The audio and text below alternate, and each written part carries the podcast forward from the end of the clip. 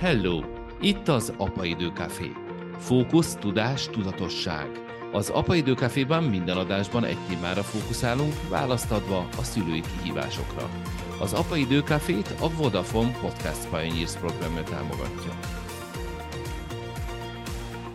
A szexualitás az mindenképpen hozzátartozik az emberkereskedelemhez? Minden alkalommal elhangzott az, hogy nem bánod de hogy még csak 12 éves vagyok. És sose bánták. Mennyire komoly a helyzet ma Magyarországon? Ha nőkről beszélek, akkor olyan példáink is vannak, akiket prostitúcióra kényszerítenek, és olyan példáink is vannak, akiket rabszolgaságban. Hogyan lehet ebből kimenteni őket, hiszen te egy embermentő vagy. Védett házakat üzemeltetünk. Ezek hétköznapi különű helyek, és nincsenek nyilvántartva sehol. Hogy függ össze szerinted az apaidő ezzel a kiszolgáltatott helyzettel? Ez nagyon fontos, hogy, eh, hogy egy gyereknek az életében eh, az tiszta legyen, hogy az apa az ki, hogy az mi, mi a szerepe. Nagy szeretettel köszöntöm az Apaidő Café adásának első vendégét, Dököl Ágnest, aki emberkereskedelem szakértő, a Baptista Szeretett Szolgálat programvezetője. Vele fogunk beszélgetni erről az érdekes témáról, ami első hallásra talán furcsa lehet azoknak, akiknek ugye az életében ugye az emberkereskedelem nincsen benne, és hát remélem, hogy sokunknak, akik hallgatják és nézik az Apaidő podcastot, nincsen benne az életében ez a téma hogy miért beszélgetünk erről. És azért, mert ez egy nagyon fontos társadalmi jelenség, és úgy csinálunk, mintha nem lenne itt, nem lenne körülöttünk, már pedig itt van. És azt hiszem, hogy szülőként az ilyen típusú társadalmi jelenségek, problémák, azok különösen fontosak, mert hogy történetekben, a jó esetben történetekben, filmekben, különböző kontextusokban előkerül az emberkereskedelemnek a különböző formái, és nekünk szülőként ehhez kapcsolódnunk kell valahogy. Beszélnünk kell tudni erről a gyerekeinknek, gyerekeinkkel, és ami engem még inkább izgat, hogy föl is kell készítenünk valamilyen formában őket arra, hogyha ezt látják, vagy velük történik valami, hogy fenyegetettség alatt vannak, hogy erre relevánsan tudjanak reagálni. Mindezekről fogom kérdezni az Apaidő Café vendégét, Dökol Ágnest. Szervusz Ágnes! Szia! Köszöntöm én is a nézőket, és köszönöm a meghívást. Nagyon örülök, hogy itt vagy, és köszönöm, hogy beszélgethetünk erről a témáról. Mi ez? Hogy van ez jelen az életünkben? Hogy találkozhatunk ezzel a társadalmi jelenséggel ma? Az emberkereskedelem az ugye egy ilyen furcsa kifejezés magyarul, mert hogy, eh, mert hogy általában az emberek szeretnek arra asszociálni, hogy, eh, hogy itt valami határon átnyúló adásvételen összefüggő dolog történik, ami részben igaz, de hogy, de hogy alapvetően azt mondanám rá, hogy ez egy kizsákmányolási folyamat.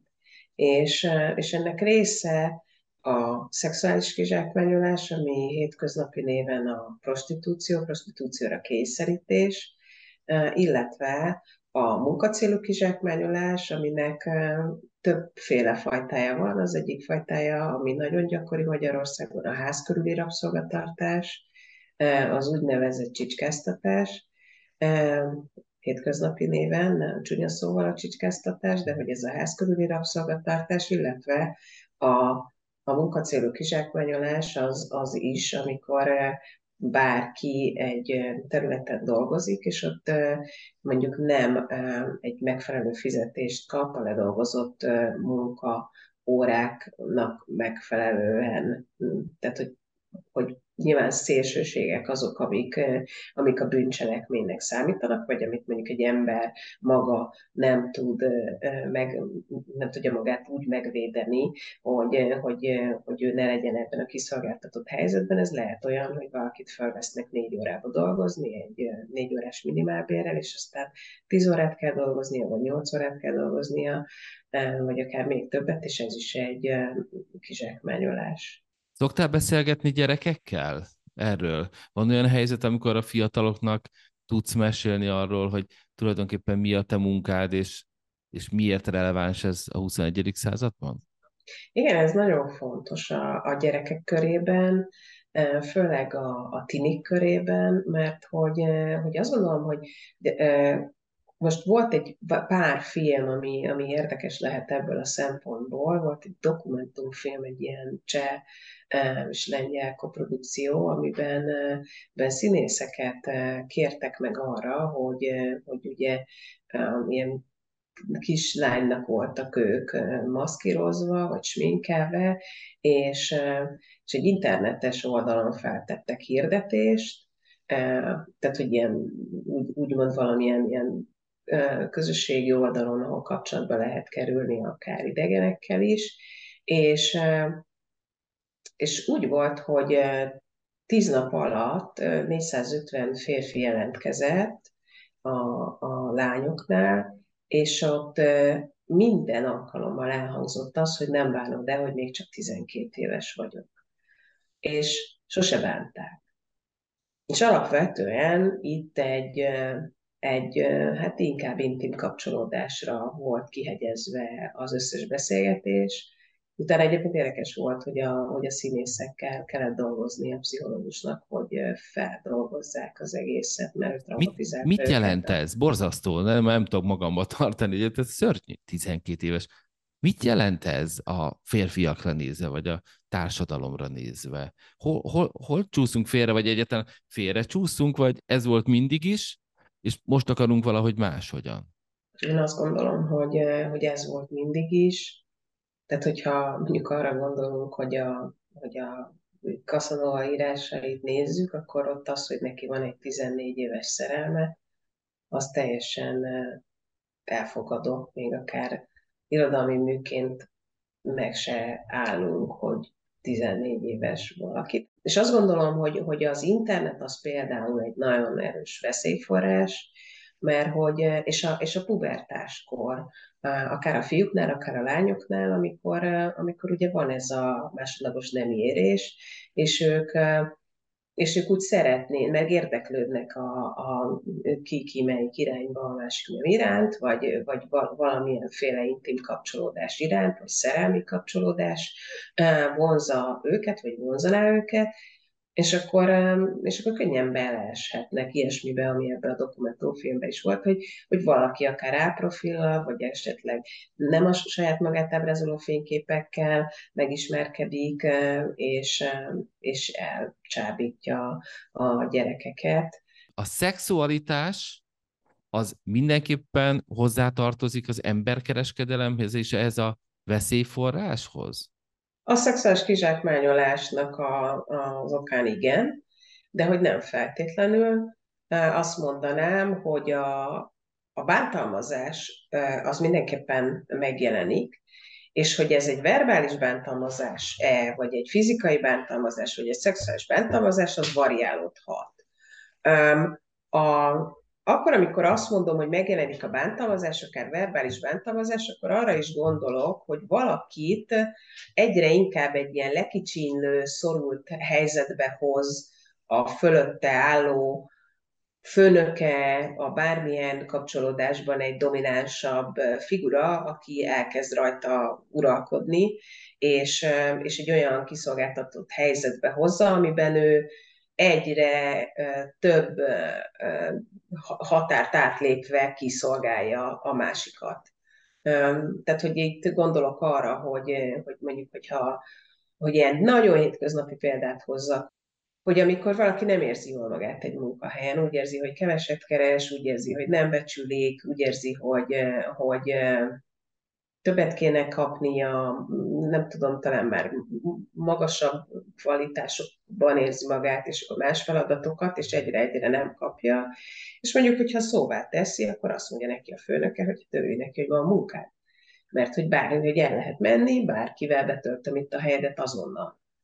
És, és, akkor, és akkor ugye szerintem mindig vannak ezek a helyzetek, hogy hallunk ilyeneket, hogy, ez, hogy, hogy mondjuk valami barátnak, hogy de hát miért nem mész el, váltsál munkahelyet, és akkor, és akkor ezt csak azt látni, hogy nincsen ahhoz neki önbizalma. Tehát, hogy jaj, hú, nem, meg örülök, hogy van ez a munkám, nem is biztos, hogy fölvennének máshova, meg jaj, vagy főleg, hogyha valaki már esetleg idősebb, de ez előfordulhat fiatalokkal is, hogy, hogy történik egy ilyen önbizalomvesztés, hogy az önértékelése egyre kevesebb, mert nem egy, nem egy támogató, motiváló közegben van.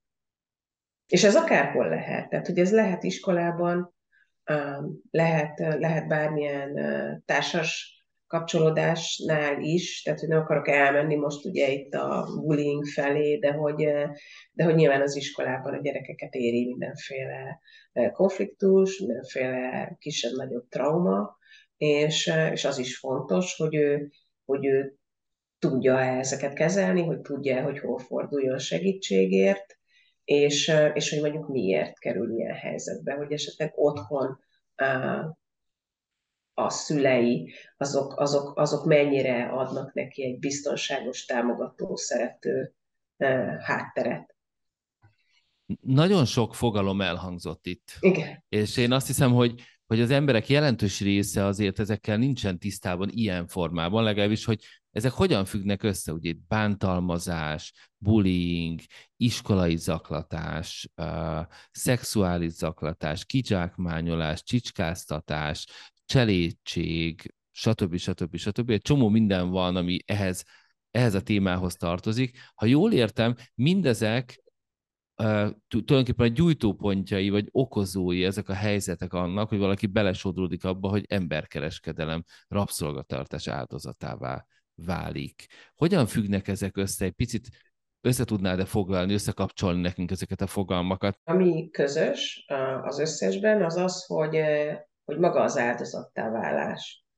És hogy, és hogy akár egy gyerek, akár egy felnőtt mikor válik áldozattá, ez nagyon fontos, hogy, hogy, hogy ki tud-e állni magáért.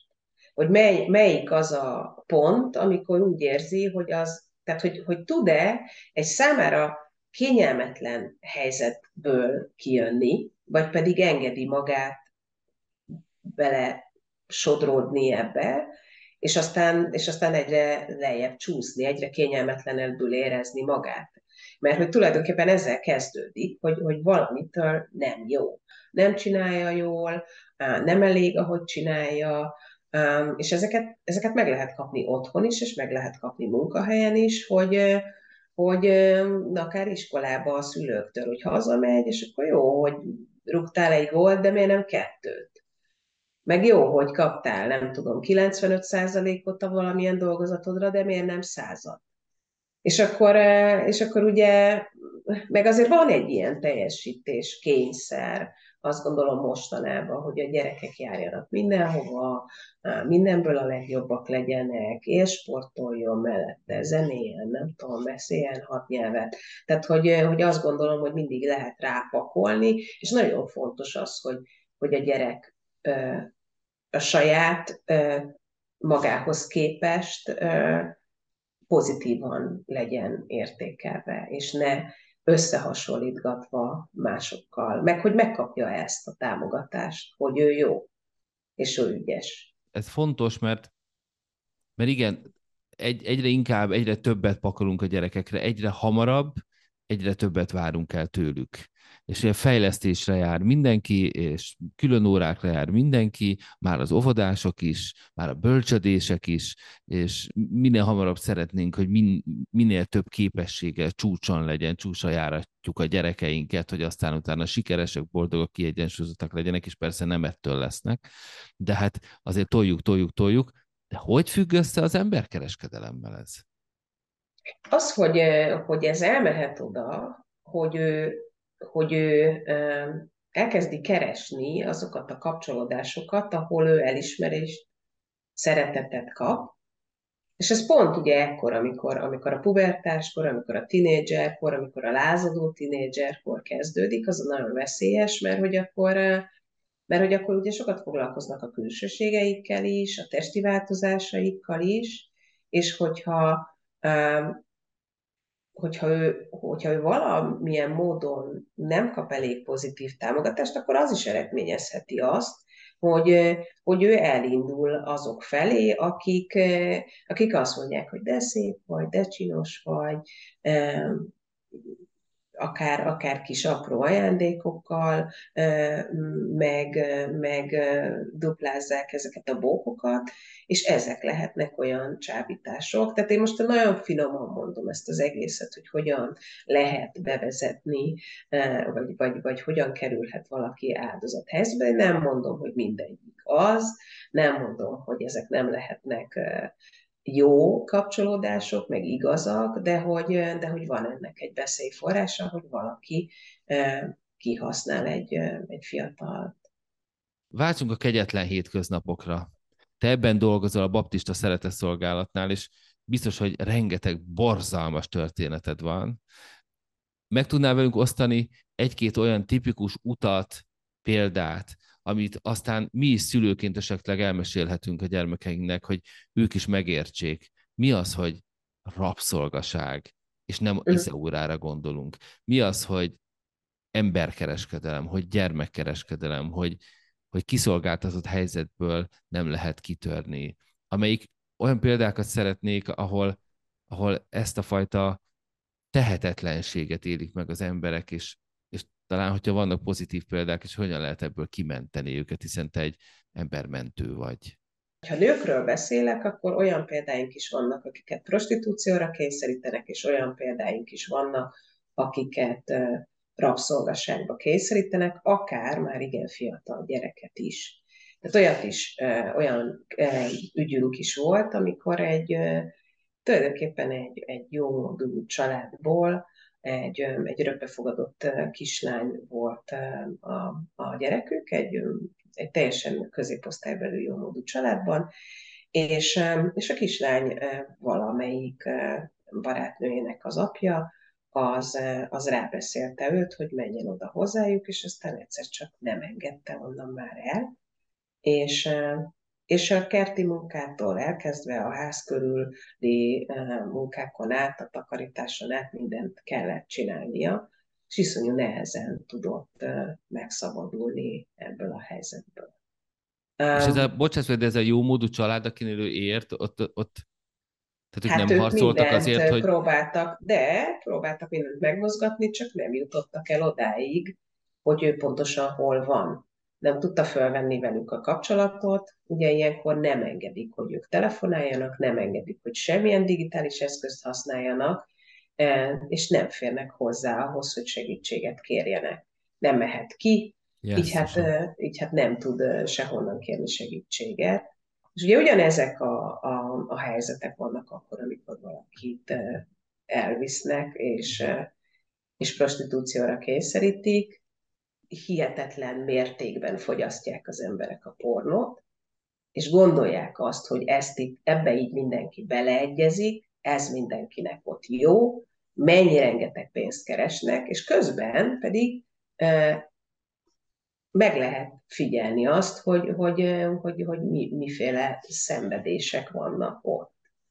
Akkor és én most, hogy... most, ezt most kimondom, hogy most arról beszélünk, hogy az, ahogy a gyermekeink fogyasztják a pornót, és azon nőnek fel, hiszen a tableteiken, a telefonjaikkal, a számítógépükben korlátlan mennyiségben hozzáférnek, még akkor is, ha letiltjuk és korlátozzuk, és szülői felügyeleti eszköz, és nem tudom micsoda, persze ne gondoljuk, hogy ők nem tudják ezt kikerülni, uh-huh. és, és, és ugye nem is beszélünk róla, tehát egy tisztességes polgári családban nem beszélünk arról, hogy te milyen pornót nézel, és akkor ki kivel mit csinált, és hogy az, az egészséges-e vagy nem egészséges. Tehát, hogy ennek nagyon fóruma sincsen egyébként, és akkor ezen fölnőnek, és ne gondoljuk azt, hogy, hogy nem változtatja meg a normalitásról alkotott képüket. Ez. Tulajdonképpen erről beszélsz. Hát, hogy egyáltalán arról is, hogy, hogy én mostanában ezt hallom, hogy 9-10 éves gyerekek kezdik el nézni a pornót, ne. És hogy tulajdonképpen így ehhez modellezik a, a szexualitásukat. Tehát, hogy így kell szexelni, ahogy ott, a pornóban csinálják, és ez az egyik probléma, hogy, hogy, hogy, hogy rég nem beszélhetünk arról, hogy ez valamiféle érzelmi kapcsolódásnak a testi intimitása, tehát hogy, egy, hogy a szerelemben van egy, egy, egy, egy testi intimitás, ami, ami a szex. Nem, most már nem kell elolvasni egy könyvet, akkor nem kell megkérdezni a szülőket, mert végül is az ciki, meg, meg, meg, meg ki tudja, tehát hogy, hogy, hogy ilyen um, tabu téma, vagy ha nem is tabu téma, akkor, akkor mondom, tehát, hogy ciki, ezt, ezt, ezt tudom leginkább mondani, és, és akkor nézik a pornót, és itt is rengeteg olyan dologgal találkoznak, ami, ami, ami egészen elképesztő, hogy, és aztán nem beszélve arról, hogy, hogy azt is hallom, hogy, hogy, hogy, hogy fiatalok bejárnak a szexshopokba, és vesznek ezt a valamilyen gyógyszert, ami, ami ö, fenntartja hosszú időig a, ezt az izgalmi állapotot a, a fiúknál. Mert hogy ő teljesít, és hogy ő megmutatja, hogy ő képes egész éjszaka, hosszú órákon át.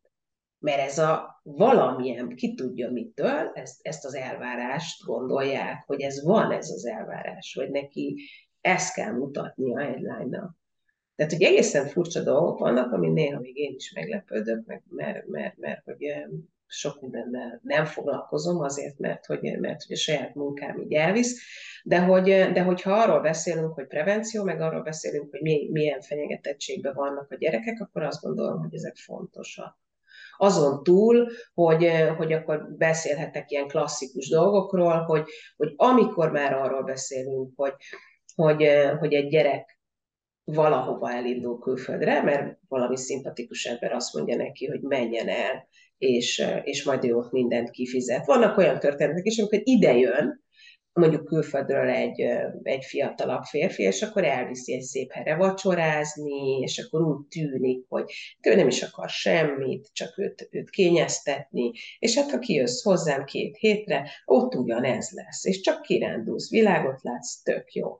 És akkor mondjuk elmegy egy, egy fiatal lány, vagy akár egy fiatal fiú, és, és aztán ugye azzal szembesül, hogy, hogy, hogy nem erről van szó, hanem egy kiszolgáltatott helyzetbe kerül. De hogy az nagyon fontos, mert hogy ez például abszolút egy olyan hétköznapi helyzetben is előfordul, hogyha valaki azt mondja, hogy ő elindul babysitternek. Vagy azt mondja, hogy elindul egy vendéglátói munkára Nyugat-Európába, hogy nagyon fontos az, hogy, az, hogy megnézni azt, hogy, hogy mi az a cég, valóban létezik, utána járni, hogy kik azok, akik a munkát adják, van-e szerződés, érti-e azt a nyelvet, amin a szerződés van, érti-e, hogy mi van oda leírva, hogy ő mit ír alá, és a másik pedig az, hogy mindig azt tanítjuk, hogyha már nagy a baj, hogyha semmi sem működik, és mégis elindul valaki, és nem nézte meg, hogy hova megy, nem, nem ellenőrizhető le, hogy, hogy az a munkahely az létezik-e, mi az pontosan, hogy lesz, meg a szálláshely, meg egyáltalán, akkor legalább legyen egy, egy, egy, egy jelszó, ami, ami egy segélyhívó szó, hogy megbeszéli valakivel, hogy, hogy ő tartja vele a kapcsolatot, és hogyha mondjuk bemondja azt, hogy narancs, akkor az azt jelenti, hogy ő bajban van. Meg a másik az az, hogy, hogy rengetegszer azzal találkozunk, hogy nem tudják a címet, ahol vannak. Mert ugye mennek, és akkor viszik őket mondjuk egy kis buszra, vagy ilyesmi, és megérkeznek valahova, fáradtan az utazástól, és eszükbe se jut megnézni az utca nevét, a házszámot, a pontosan, akár lefotózgatni maguknak, vagy fölirogatni, ez a, ez a gyermeki naívság tulajdonképpen. Szóval, hogy, hogy azt hallom belőle, hogy egy 13, 14, 15 éves kamasz gyerek, akár fiúról, akár lányról van szó, ennek a naívsága, megyünk, hogy világot látunk, hogy babysitterkedünk, hogy nem tudom, akármit is csinálunk, anélkül, hogy tudnánk, hogy merre van, hogy hol vagyunk. Tudnál mondani egy-két tipikus példát, amivel te a hétköznapokban előfordul a te életedben, a te praxisodban, és és talán segítség lehet ez a példa a szülőknek is? Van egy komoly hálózat, hogy kik azok, akik becsatornázzák hozzánk a segélykéréseket, és akkor, és akkor általában, ami, ami a legtöbb, az a, az a szexuális kizsákmányolás áldozatai. Akár Magyarországon áldozattá vált nők, akár pedig magyar nők, akik külföldön áldozattá válnak, és, és vannak közöttük gyerekek is, akiket még egyelőre hivatalosan nem láthatunk el, de idén fogunk nyitni egy gyerekvédett házat, és oda fognak tudni jönni a gyerekek is, mert hogy védett házakat üzemeltetünk a Baptista Szeretett Szolgálatban 2005 óta, és mi nyitottuk a legelső ilyen titkos védett házat, ami emberkereskedelem áldozatok számára van fenntartva. És ezt úgy kell elképzelni, hogy ezek hétköznapi küllemű házak, semmi feltűnő dolog nincs körülötte, hogy, hogy most akkor ilyen óriási nagy vas, nem tudom mik, vagy magas betonfalak, hanem, hanem ezek hétköznapi küllemű helyek, és nincsenek nyilván tartva sehol, tehát nem lehet rákeresni, mint egy intézményre. És hogyha mi itt valakit fogadunk, akkor, akkor ők itt részt vesznek egy, egy úgynevezett rehabilitációban. Tehát először fölmérjük persze az állapotukat, hogy mire van szükségük, milyen pszichés állapotban vannak, milyen mentális állapotban, milyen egészségi állapotban, és azt is kell nekünk figyelni, hogy ő hol van biztonságban. Kik keresik, ha a rendőrségtől kapjuk, akkor le vannak-e tartóztatva az elkövetők, kik tartoznak még hozzájuk, rokonok, barátok, ismerősök, és az ország melyik pontján van ő biztonságban. És akkor, ha ezek megvannak, akkor eldöntjük, ugye, hogy melyik védett házba helyezzük el, és aztán, hogy milyen munkába kezdjünk vele. És általában egy tím dolgozik velük, aminek része a mentális segítségnyújtás, akár pszichológus, akár mentálhigiénés szakember, akár, akár pszichiáter, hogyha be kell kapcsolni, és, és akkor orvosok, jogászok, szociális munkás az, aki, aki dolgozik velük a, a rehabilitáció szakaszában. És ez mindig személyre szabott, hogy, hogy ez mennyi ideig tart.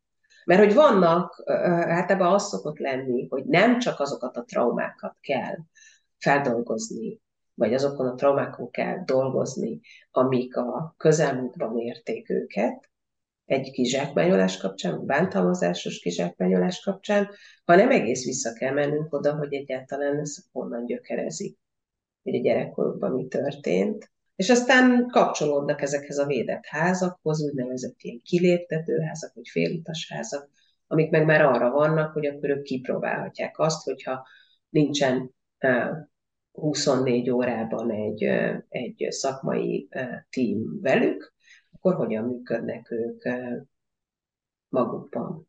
Nagyon sok mindent hallottunk tőled, és köszönöm szépen, hogy megosztottad velünk, hogy hogy működik tulajdonképpen a védett házak, hogy, működik, hogy működik a rendszer, amelyik segít kimenekülni ebből a borzalmas helyzetből az áldozatoknak. Mennyire komoly a helyzet ma Magyarországon? Hova tegyük magunkban az egész emberkereskedelemmel, rabszolgasággal kapcsolatos helyzetet? Nyilván a tanyavilág az egy, az egy olyan hely, ahol, ahol ez frekventáltabb, de nekünk voltak eseteink Budapest 15. kerületében is volt egy, eh, volt egy esetünk, amikor, eh, amikor valamilyen eh, hátsó füves területre el lehetett jutni a főútról, ilyen telkekre, és ott volt egy, egy olyan farmszerűség, ahol állatokat tartott egy férfi, és ott volt két rabszolgája. De voltunk olyan helyen is rendőrséggel, ahol, ahol ők úgy mentek oda, hogy az elkövetőkről tudták, hogy, hogy futtatnak nőket, és akkor, és akkor együtt mentünk, mert, mert gyanús volt, hogy esetleg még lehet ott találni más dolgokat is, és akkor a, az udvarban volt egy ilyen egész pici melléképület, egy ilyen viskó, ahol volt egy idős ember, és olyan súlyos bántalmazások érték korábban, hogy nem hallott a, az egyik fülére egyáltalán, és aztán később láttuk ilyen röntgén felvételeken, hogy, hogy ilyen rosszul összefort sérülései vannak a bántalmazások miatt. Az egyik interjútban mondtad, hogy Amsterdamban van egy utca, amit Nyíregyháza utcának hívnak, mert annyi magyar prostituált dolgozik ott? Volt, igen. Ez, ez, ez, ez van ilyen, utca, ott a Piros Lámpás negyedben, ami Nyíregyház utcának nevezték el, azért, mert hogy rengeteg magyar volt, és a nyírségből mentek ki általában. Aztán, aztán volt egy olyan időszak, amikor, amikor Svájcban a, az utcai prostituáltaknak a 81%-a volt magyar, apaidő podcast adásoknak a végén meg szoktam kérdezni a vendégünket, hogy, hogy mit jelent számára az apaidő. De most azt kérdezném tőled, hogy hogy függ össze szerinted az apaidő ezzel a kiszolgáltatott helyzettel? Az nagyon fontos, hogy, eh, hogy egy gyereknek az életében eh, az tiszta legyen, hogy az apa az ki, hogy az mi, mi a szerepe. Mi azt látjuk, hogy, hogy azok a lányok például, akik hozzánk kerülnek, teljesen összekeverik a férfi szerepeket. Hogyha, hogyha közelében van egy férfi, akkor ő azt nem tud, nem tud különbséget tenni, hogy hogy abba ő, ha szerelmes, akár, mert azt mondja, mondjuk, de hogy akkor az egy apa figura, vagy egy barát, vagy egy partner, vagy, ki, vagy, egy, vagy testvér, vagy ki más. Tehát, hogy nagyon fontos az, hogy, hogy a gyerekeknek egy, egy, hogyha, tehát, hogy az apjuk az egy olyan férfi minta legyen, aki nem egy bántalmazó, hanem egy, egy támogató, biztonságot adó figura, akire ő számíthat, akkor is, hogyha ő valami rosszot csinál. Tehát, hogy ezek nagyon fontos dolgok, hogy a gyerekek érezzék azt, hogy ha hibát követnek is el, akkor annak nem az a következménye, hogy büntetést kap, vagy szeretett megvonást, hanem, hanem hogy legyen ez egy, ez egy nagyon elfogadó, biztonságos figura az apa. Nagyon szépen köszönöm Dökal Ágnes emberkereskedelem szakértőnek, a Baptista Szeretett Szolgálat programvezetőjének, hogy itt volt az Apa Időkaféban, és elfogadta a meghívásunkat. Köszönöm, Ágnes! Köszönöm szépen a meghívást!